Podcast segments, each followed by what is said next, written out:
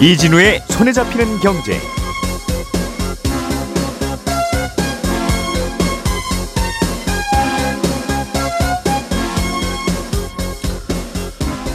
안녕하십니까, 이진우입니다. 우리나라에는 대형마트 의무휴업제도라는 게 있어서 대형마트는 한 달에 2번 문을 못 열지요. 앞으로는 이 제도에 변화가 좀 있을 것 같습니다. 오늘은 이 얘기 좀 먼저 해보겠고요. 앞으로는 상장기업이 유망한 자회사를 물적 분할하려면 그 분할에 반대하는 주주들의 주식을 물적 분할이 발표되기 전에 주가로 기존 모 회사가 의무적으로 사들여야 된다는 소식도 있습니다. 이 얘기 좀 들어보겠고요. 또 그동안 시중에 돈을 푸는 정책을 썼던 일본 정부가 통화 정책의 변화를 좀 주기로 했습니다. 이제 돈을 조이겠다는 뜻인데, 또 미국이나 유럽의 통화 정책에도 약간의, 그러나 꽤 중대한 변화가 보인다는 소식도 함께 정리해 보겠습니다. 12월 21일 수요일 손에 잡히는 경제, 광고 잠깐 듣고 시작합니다.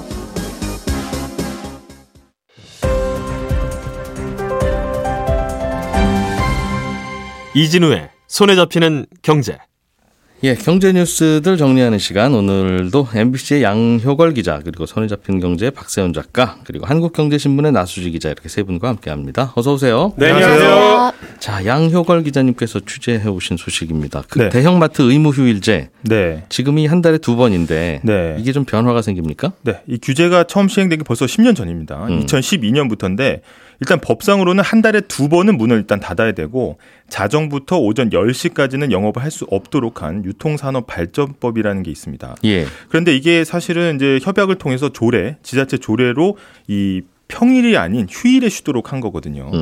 그래서 매출 감소가 굉장히 크다는 거고, 대형마트 입장에서는 올해 새 정부가 들어서고 규제혁신 1호로 이 대형마트 의무 휴업일을 아예 폐지하자 이렇게 추진했다가 사실은 별 성과 없이 논의가 사그라들었습니다. 예. 이번에 이걸 다시 불을 당긴 게 대구시인데 대구시가 최근 이제 관련 단체들과 협약을 체결하면서 아예 대형마트 의무 휴업일을 평일로 옮기자 이렇게 했거든요. 한 달에 2번 쉬는 건 법이라 꼭 지켜야 되지만, 그건 어쩔 수 없지만, 무슨 요일에 하는 건 지자체가 결정할 수 있으니까. 네, 사실 휴일에 대형마트들 많이 가시잖아요. 그래서 그때 매출이 많이 발생하기 때문에 타격이 크다는 게 이제 대형마트 측 얘기고요.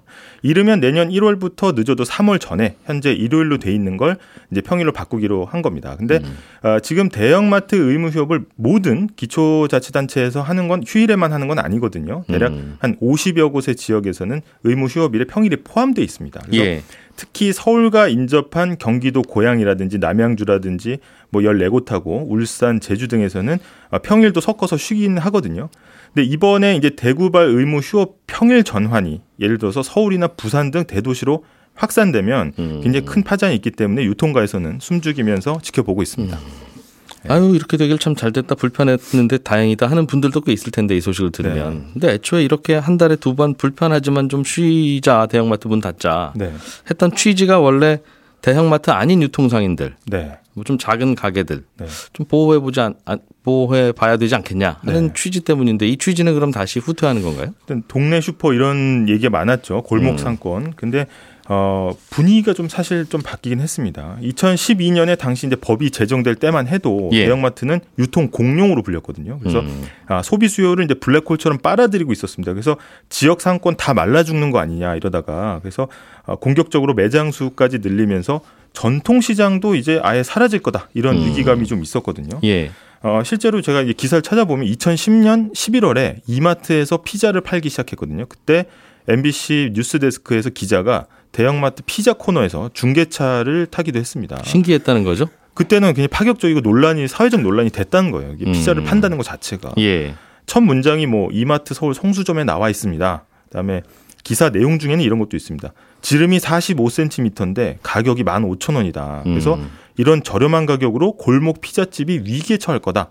이런 이제 기사 우려를 전했는데 사실 대형마트의 의무 휴업을 평일로 돌려야 한다는 이제 주장에는 지금까지 의무 휴업 10년 하지 않았냐. 근데 휴일에 장 못 보는 손님들이 그러면 전통시장 갔냐. 그거는 좀 아닌 것 같다. 이런 인식이 좀 깔려 있습니다. 그래서 실제 2010년만 해도 전국에 한 1,500여 개에 달하는 전통시장이 규제 10년을 거쳤는데 오히려 한 1,400여 곳으로 쪼그라들었다. 예. 이렇게 얘기를 하고 있고 게다가 이제 반대로 대형마트가 쉴 때는 사람들이 안 오니까 대형마트 주변 상권이 같이 덩달아서 활기를 잇는 모습도 보인다. 이런 지적도 있습니다. 그렇군요. 이 MBC 뉴스데스크 보도는 혹시 양 기자님이 예전에 하신 보도예요? 제가 한 건 아닙니다. 제가 한 건 아닙니다. 네. 이 말씀하신 대로 이거 시작할 때는 대형마트가 공룡이었고 더 이상 큰 공룡 없었는데 네. 이제는 대형마트도 정말 힘들다고 하고 네. 또 하나의 공룡이 생겼잖아요. 우리나라에서는. 맞습니다. 뭐 네. 쿠팡이든 혹은 네. 이런저런 인터넷 쇼핑몰들이 거기는 휴일이 없고 1년 365일 도는데 네. 왜 전통시장 보호를 쓰러져가는 마트들이 해야 되냐 네. 하는 그런 논리도 있겠습니다. 그렇죠. 요즘은. 시장 변화가 크고 아까 말씀하신 대로 역차별 논란까지도 있는데 대구시가 어제 지역 내 유통 관련 단체들과 맺은 협약식 내용을 좀 살펴보면요.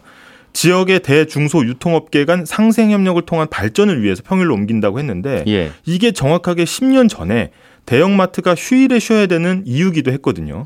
그러면 뭐가 달라진 거냐 했을 때 일단은 대형마트가 한때 잘 나갈 때는 한 40조 원 매출이 육박을 했었습니다. 그런데 이 규모가 작년만 해도 34조 원으로 일단 줄어들었고요. 그 자리를 온라인 쇼핑이 채우면서 게다가 물론 코로나로 이제 비대면 혜택을 보기도 했지만 거의 불과 2년 만에 한 30-40%가 급증하는 매출이 빠르게 늘고 있습니다. 여기에 이제 다들 익숙하시겠지만 이제 새벽 배송, 이길 배송, 뭐 15분 만에 장 봐주는 플랫폼 마트, 퀵커머스까지 이제 빈틈을 채우면서 이게 휴일에 의무 휴업한다고 해서 골목 상권이 과연 도움이 되냐? 그냥 시키면 되는데. 그래서 현장에 나가서 취재를 해보면 사실 이 플랫폼 마트는 밖에서 봤을 때는 간판도 없거든요. 그럼 오토바이만 쉼없이 이제 왔다 갔다 하는데 대형마트에서 경쟁에서 겨우 살아남았는데 중소마켓들이 온라인하고 플랫폼 마트에 당하고 있는 겁니다. 그래서 예. 실제 올해는 이마트와 롯데마트, 홈플러스 이 빅3라고 하죠. 대형마트 3사의 매출이 쿠팡에 역전되기도 했습니다. 또 하나 좀 짚어볼 점이 최근에 고물가 상황, 경제 상황도 영향을 끼쳤는데 앞서 언급했던 대형마트 피자, 그다음에 치킨 이런 것들이 당시에는 굉장히 지탄을 받았었거든요. 골목상권 보호하지 않고 이게 뭐 다 해먹는 거냐 이런 얘기가 있었는데 예. 요즘은 또 일단 저렴하고 가성비 좋은 상품을 공급받는 게 더 중요하다. 그렇기 때문에 최근에 또 대형마트 치킨이 선풍적인 인기를 끌었던 것도 약간 이런 달라진 분위기를 반영한 거 아니냐 이렇게 보고 있습니다. 이 대형마트 휴일 규제의 효과를 오히려 좀 다른 곳에서 보고 있는 게 아닌가 하는 생각은 저도 가끔 들던데 동네에 대형마트는 아니고 네. 그렇다고 슈퍼마켓보다는 꽤 크고 네. 그 대형마트가 꽤 먼 거리에 떨어져 있는 동네는 네. 그런 곳은 예전에는 대형마트 때문에 아예 개업도 못하다가 네. 한 달에 2번 정도는 일요일 날 대형마트가 쉬어주니까 네. 오히려 전통시장 대신 그런 중소규모 마트들이 곳곳에 좀 생길 수 있는 계기가 됐던 건 아닌가 하는 생각도. 네. 바로 그 정확한 지적이신데 그때 이제 그 매장 규모를 법으로 정했습니다. 예. 그래서 3,000제곱미터 이하의 뭐 어떤 매장인데 그러다 보니까 식자재 마트라고 불리는 아까 말했던 중형 마트들이 예. 골목 상권에 계속해서 잠식을 해나갔던 거고 그게 어떻게 보면 규제 사각지대라고 볼 수 있는데 굉장히 매출이 커졌다고 합니다. 예. 마트 대신 동네에 장 볼 수 있는 꽤 큰 마트. 네. 그걸 이제 식자재 마트라는 간판을 달고 하는가 보군요. 맞습니다. 예.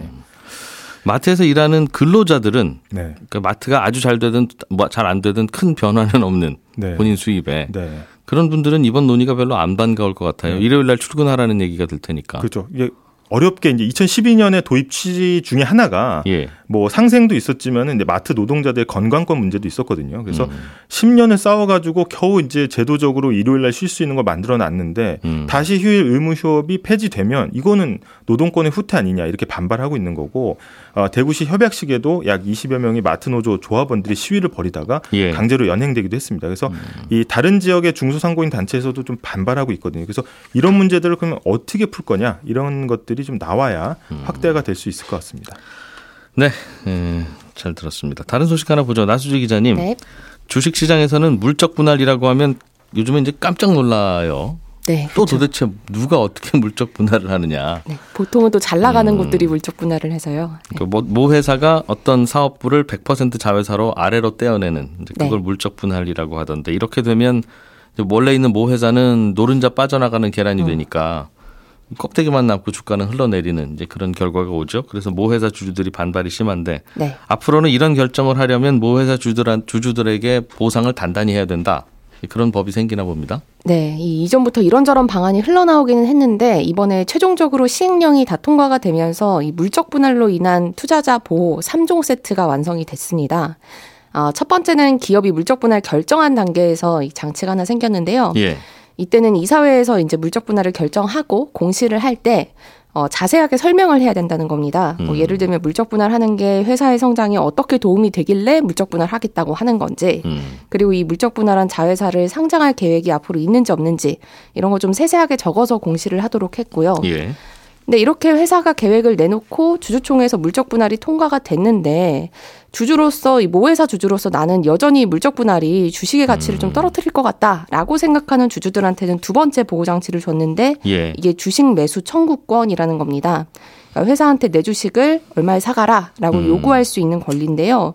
근데 이 핵심은 얼마인지가 중요합니다. 그러니까 예. 주식 매수 청구권 가격이 너무 싸면 주주 입장에서 내 주식을 헐값에 넘겨야 되니까 불만이 생기고 또 너무 비싸면 회사 입장에서는 주식을 사는데 반대하는 주주들의 주식을 사주는데 돈을 너무 많이 써야 되니까 예. 이게 또 양측 모두한테 중요한 문제였는데 이게 구체적으로 결정이 됐습니다. 이 원칙적으로는 주주와 회사가 협의해서 결정해라라고 되어 있긴 한데 뭐 상장사 주주가 한둘도 아니고 협의를 한다는 건 좀 현실적으로 어려운 문제고요. 예. 그래서 현실적으로는 뭐 2달 전, 1달 전, 일주일 전 이런 식으로 최근의 주가를 본 다음에 평균을 내서 가격을 정하게 될 텐데 그렇게 해도 불만이 있을 수 있더군요. 그러니까 네. 3년 전만 해도 우리 회사 주가 10만 원이었는데 이상하게 시장이 안 좋아서 요즘 주가 4만 원인 상황에서 하필 이걸 결정해서 나에게 4만 원만 주고 끝내겠다고 네. 이런 반발이 있을 수 있겠죠. 네, 맞습니다. 그렇게 되면 또 주주들 입장에서 아니 왜 하필 이 시점에 헐값에 주식을 넘겨야 되냐라는 불만이 있을 수도 있어서 그래서 이렇게 정한 가격도 만약에 마음에 안 든다라고 예. 하면 이 주주들이 모여서 법원에 매수 가격이 적절한지 봐달라라고 청구를 할 수가 있습니다. 그리고 마지막 장치는 이 물적 분할한 자회사가 상장할 때 하나의 장치가 또 있는데요. 이때 모회사 주주들을 보호하기 위한 방안을 회사가 충분히 내놨는지를 거래소가 심사를 해서 상장을 시켜주겠다는 겁니다. 예. 이렇게 결국 물적 분할과 상장까지 단계별로 기존 주주들을 위한 방안을 내놓으라라고 하면 기업들도 쉽게 물적 분할을 결정하지는 못할 거다라는 게 정책 의도입니다. 어떻습니까? 이런 정도 보호장치 만들면 기존 모 회사 주주들 권리는 충분히 보호되는 걸로 봐야 되겠어요? 아니면 아직도 배가 고프십니까?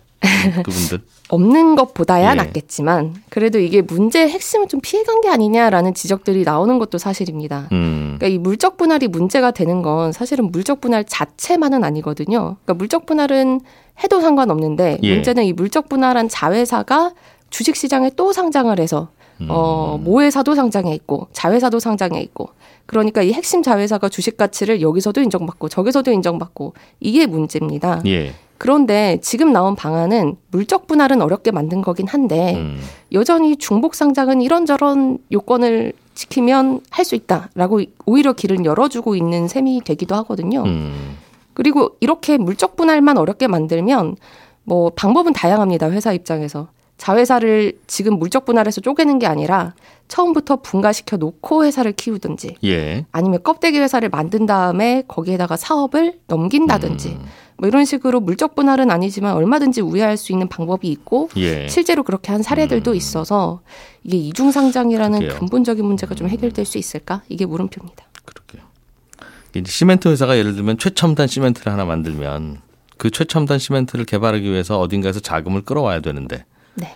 그 시멘트 회사가 저희 회사한테 돈 좀 주세요. 유상증자를 갚겠습니다라고 하면 야, 너희 회사는 그냥 시멘트 회사잖아. 무슨 돈을 많이 달라고 합니까? 하니까 이게 안 되는 거고. 네. 그래서 첨단 시멘트 회사만 따로 분할해서 돈을 좀 모아야 되는데 돈을 모으면서 상장시킨다고 해야 또 주주들이 돈을 넣지 그냥 돈만 받겠습니다라고 하면 또 안 넣을 거 아니겠어요.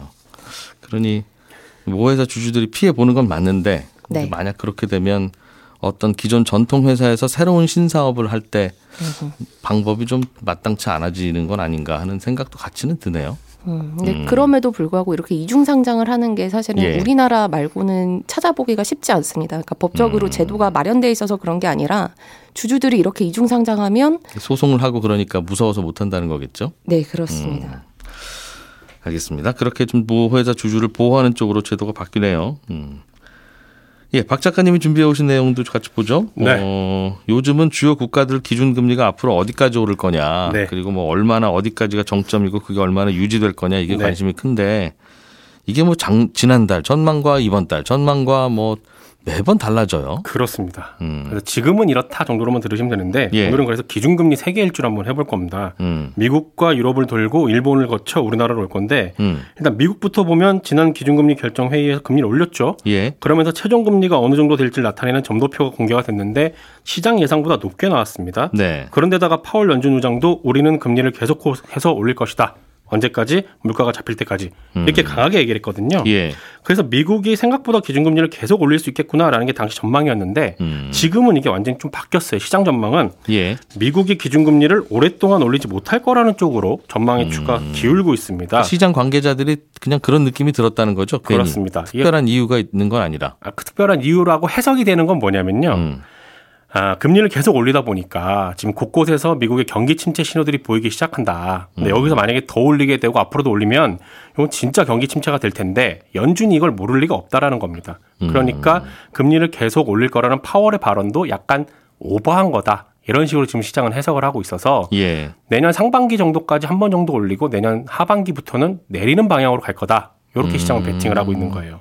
그러니까 미국을 정리하면 지금 기준금리를 어디까지 올릴지 예. 연준과 시장의 전망이 제각각인 상황이다. 야. 미국은 이렇게 정리할 수 있습니다. 연준은 굉장히 약이 오르겠네요. 그렇죠. 약간 좀 겁을 좀 먹어주면 좋은데 네. 시장이. 그래야 네. 물가도 좀 더 잡힐 거고. 그렇습니다. 그런데 연준이 저럴 수 있겠어? 하는 네. 얘기를 한다는 거죠. 그렇습니다. 그래서 개인적인 예상으로는 아마 당분간 연준 위원들이 나와서 우리 금리 계속 올릴 겁니다라고 강하게 발언을 하긴 할 거예요. 시장이 자꾸 긴장을 덜 하니까. 네. 알겠습니다. 유럽은 금리 인상 시기가 예상보다 더 길어질 걸로 시장에서 보고 있습니다. 왜냐하면 유럽 중앙은행이 지난주에 금리를 0.5%포인트 올렸는데 어제 유럽 중앙은행 부총재가 뭐라고 했냐면 앞으로도 0.5%포인트 수준의 기준금리 인상을 지속할 필요가 있다. 이런 얘기를 했어요. 예. 며칠 전에 유럽 중앙은행 총재도 비슷한 얘기를 했거든요. 근데 이렇게 또 강하게 얘기하는 이유는 물가 전망이 달라져서 그런데 물가 지수로만 보면 유럽도 정점을 지나는 듯 보이긴 하지만 식료품이랑 에너지 비용을 뺀 근원 물가 지수가 여전히 높게 나오고 있습니다. 근데 최근에 파이낸셜 타임즈가 분석할 내용을 보니까 주요국들의 물가 지수가 점점 더 내려가고 있지만 유럽은 미국에 비해서 물가 오름폭이 둔화되는 속도가 느리다라는 겁니다. 느리게 올라갔다 느리게 떨어진다. 그렇습니다. 유럽은. 왜 그러냐면 예. 미국은 물가 인상의 시발점이었던 공급망 문제가 점점 해결이 되고 있고 그러면서 자동차, 의류 가격 같은 내구재를 중심으로 상품 가격 오름세가 둔화되고 있는데 유럽은 유럽 물류의 70%를 담당하는 게 독일의 라인강이거든요. 라인강. 네, 배로 예. 운송을 하는 건데 여름에 폭염 때문에 수위가 급격히 낮아졌던 게 아직 회복이 덜 되고 있어서 화물 수송 여정이 좀 안 되고 있습니다. 예. 그리고 여기는 전기료가 급등하면서 공장 가동이 잘 안 되고 있기 때문에 물건 생산도 안 되고 그래서 내구재 가격 오름세가 여전히 이어지고 있다는 거예요. 그러니 이 물가지수가 유럽 중앙은행이 생각하는 정도로 떨어질 때까지 금리 인상을 그것도 한 번에 0.5%포인트씩은 하겠다라는 겁니다. 우리 시장은 대체로 이 방향에 동의를 좀 하고 있는 것 같고요. 유럽은 내년에도 한동안은 기준금리를 올리는 방향으로 갈 것 같다. 이렇게 정리를 할 수 있습니다. 거기에 대해서 시장은 미국과는 달리 동의하는 것 같더군요. 네. 약간 믿고 있는 분위기입니다. 그러니까 미국의 연준 의장은 약간 시장의 신용을 좀 잃은 상태고 약간 양치기 소년이 예. 된 상황이고 네. 유럽 중앙은행 총재는 그런 전력이 없어서 그런지 그렇습니다. 야, 저분이 저렇게 얘기할 정도면 진짜 우리 심각한가 보다. 그렇게 보고 있죠. 그렇게 받아들인다는 거죠. 네. 일본이 요즘 좀 또 이상한 얘기를 해서 이상하다는 표현이 꼭 긍정이나 부정은 아니고 네. 의외의 이야기를 해서 시장이 좀 흔들리고 있는 것 같던데요. 깜짝 놀랄 발언을 했죠. 다른 나라들은 금리 올리느라 허덕이고 있는데 유독 다른 나라와는 다른 방향으로 걷고 있는 나라가 아시아에 두 곳 있죠. 한 곳이 일본, 다른 한 곳이 중국인데 네. 일본은 10년 만에 변화가 좀 생길 걸로 보입니다. 일본 정부는 그동안 기준금리를 제로금리로 낮춘 다음에 오랫동안 시중에 돈 푸는 정책을 쓰고 있었거든요. 예. 이자 싸게 해드릴 테니까 돈 빌려가서 소비도 하고 투자도 하세요. 그래야 경제가 살아납니다. 라면서 엔화 가치도 일부러 좀 떨어뜨려서 수출 기업들의 경쟁력을 좀 살리고 있었어요. 지금도 제로금리죠. 그렇습니다. 예. 그런데 어제 무슨 얘기를 했냐면 여기 약간 좀 복잡하긴 한데 일본은 단기금리랑 장기금리 둘로 나뉘는데요. 장기금리의 허용폭을 약간 좀 올려주기로 했습니다. 일본은 지금 단기금리는 당연히 제로금리고 네. 장기금리도 억지로 시장에 돈 풀면서 제로로 낮추고 있는데 거의 0.25%로 누르고 있는데 근데 장기금리 누르는 걸 조금 이제 힘을 좀 뺄게요. 조금 더 올라와도 그냥 냅둡시다. 그렇습니다. 그 얘기를 했다는 네. 거죠. 0.5%까지는 허용을 하겠습니다라고 한 거니까 앞으로는 그 정도 그러니까 사실상 금리를 0.25%포인트 올린 거다. 예. 이렇게 시장을 해석을 하고 있거든요. 다른 나라들은 한 번에 0.75도 올리는 마당에 0.25를 올릴까 말까 살짝 고민은 드네요라는 발언이 뭐 그렇게 놀랍겠냐마는. 네. 제 일본 아니야? 일본입니다. 일본. 왜 저러지? 그렇습니다. 그리고 이게 중요한 게 뭐냐면 일본이 그동안은 돈을 푸는 정책을 쓰다가 이제는 돈을 안 풀고 약간은 걷어들이겠다는 정책을 쓰게 되면 예. 통화 정책이 바뀐다는 건 글로벌 유동성에 약간의 영향을 줄 수가 있거든요. 일본마저 수도꼭지 잠근다는 거니까. 그렇습니다. 그런 의미가 담겨 있는 거고 그렇기 때문에 어제 엔화 가치도 달러 대비로 한 4% 정도 갑자기 오르는 그런 현상도 보이긴 했습니다. 그러게요. 그동안 중국이 코로나 때문에 완전히 얼어붙어 있었고 네. 일본이 말씀하신 대로 이렇게 수도꼭지 계속 푸는 바람에 그래도 글로벌 유동성이 좀 숨을 쉬고 있었는데 네. 일본도 잠그고 중국도 이제 슬슬 움직이기 시작하면 네. 야, 이거 물가 더 오르는 거 아니야 내년에는? 이제 이런 걱정들도 많이 하시더군요 슬슬. 합니다. 지금 일본이 올리려는 이유가 결국은 엔화 가치가 낮아지는 바람에 수입 물가가 올라서 결국 올릴 수밖에 없는 상황이 된 거거든요. 예. 예. 그렇군요. 뭐 가장 걱정 혹은 관심은 그래서 우리나라 기준금리는 어떻게 될 거냐. 요즘 그렇습니다. 외국 따라가던데 네. 마침 이창용 총재가 이상하게 우리도 조금 더 올려야 될 수도 있을 것 같은 분위기가 드는 것 같은 느낌이 없지 않아 있네. 이제 이런 느낌의 뉘앙스의 발언을 했더군요. 어제 이제 기자간담회를 했는데 원론적인 얘기긴 했습니다. 물가가 오르는 거에 따라서 우린 기준금리 결정하겠다라고 했는데 무슨 얘기를 했냐면 지난 11월 회의 때 내년에 3.5%까지 기준금리를 올리는 게 다수 의견이었다고 얘기한 건 이건 한국은행의 방침이 아닙니다. 그냥 다수 의견이 그랬다라는 겁니다. 기준금리는 물가가 오르면 거기에 맞춰서 또 올릴 겁니다. 이런 메시지를 전한 거예요. 왜냐하면 한국 물가도 지금 물가 지수로만 보면 좀 둔화되는 것 같아 보이지만 예. 근원 물가 지수는 계속 높게 나오고 있고 내년에 공공요금을 올리는 걸로 사실상 예정이 되어 있기 때문에 전기요금, 가스요금 특히. 네, 이게 물가에 영향을 줄 거고 그래서 국제유가가 앞으로 어떻게 되느냐에 따라서 한국은행은 대응을 하겠다라는 얘기를 어제 메시지 던진 겁니다. 전반적으로 오늘의 결론은 물가와 금리가 피크를 친 것 같은 느낌이 한 달 전만 해도 좀 꽤 들었는데 슬슬 요즘 나오는 뉴스로는 야 이거 다시 안 잡힐 가능성도 좀 이것저것 네. 보입니다. 생각보다 길어질 수 있을 것 같다는 겁니다. 그래요. 또 1년 후, 한 달 후에는 또 어떤 변화가 있을지 모르겠지만 일단 지금 상황 그렇다는 거. 그렇습니다. 예, 손에 잡히는 경제는 여기서 마무리하고 저희는 11시 5분에 손에 잡히는 경제 플러스가 또 있습니다. 그때 또 와서 인사드리죠. 이진우였습니다. 고맙습니다.